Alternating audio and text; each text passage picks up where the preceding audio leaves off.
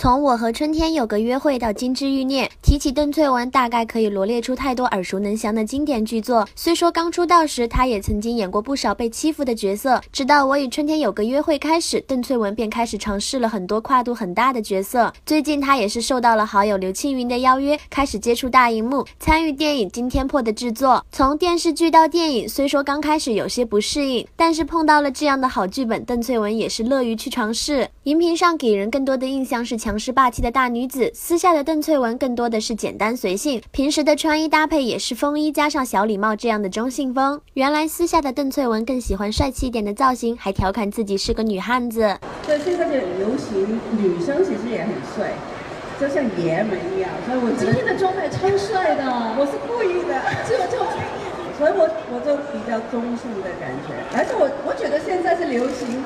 女性就比较中性的打扮，但个性不一样，就比较爷们嘛，就这个非常配合我的性格。好，谢谢，谢谢。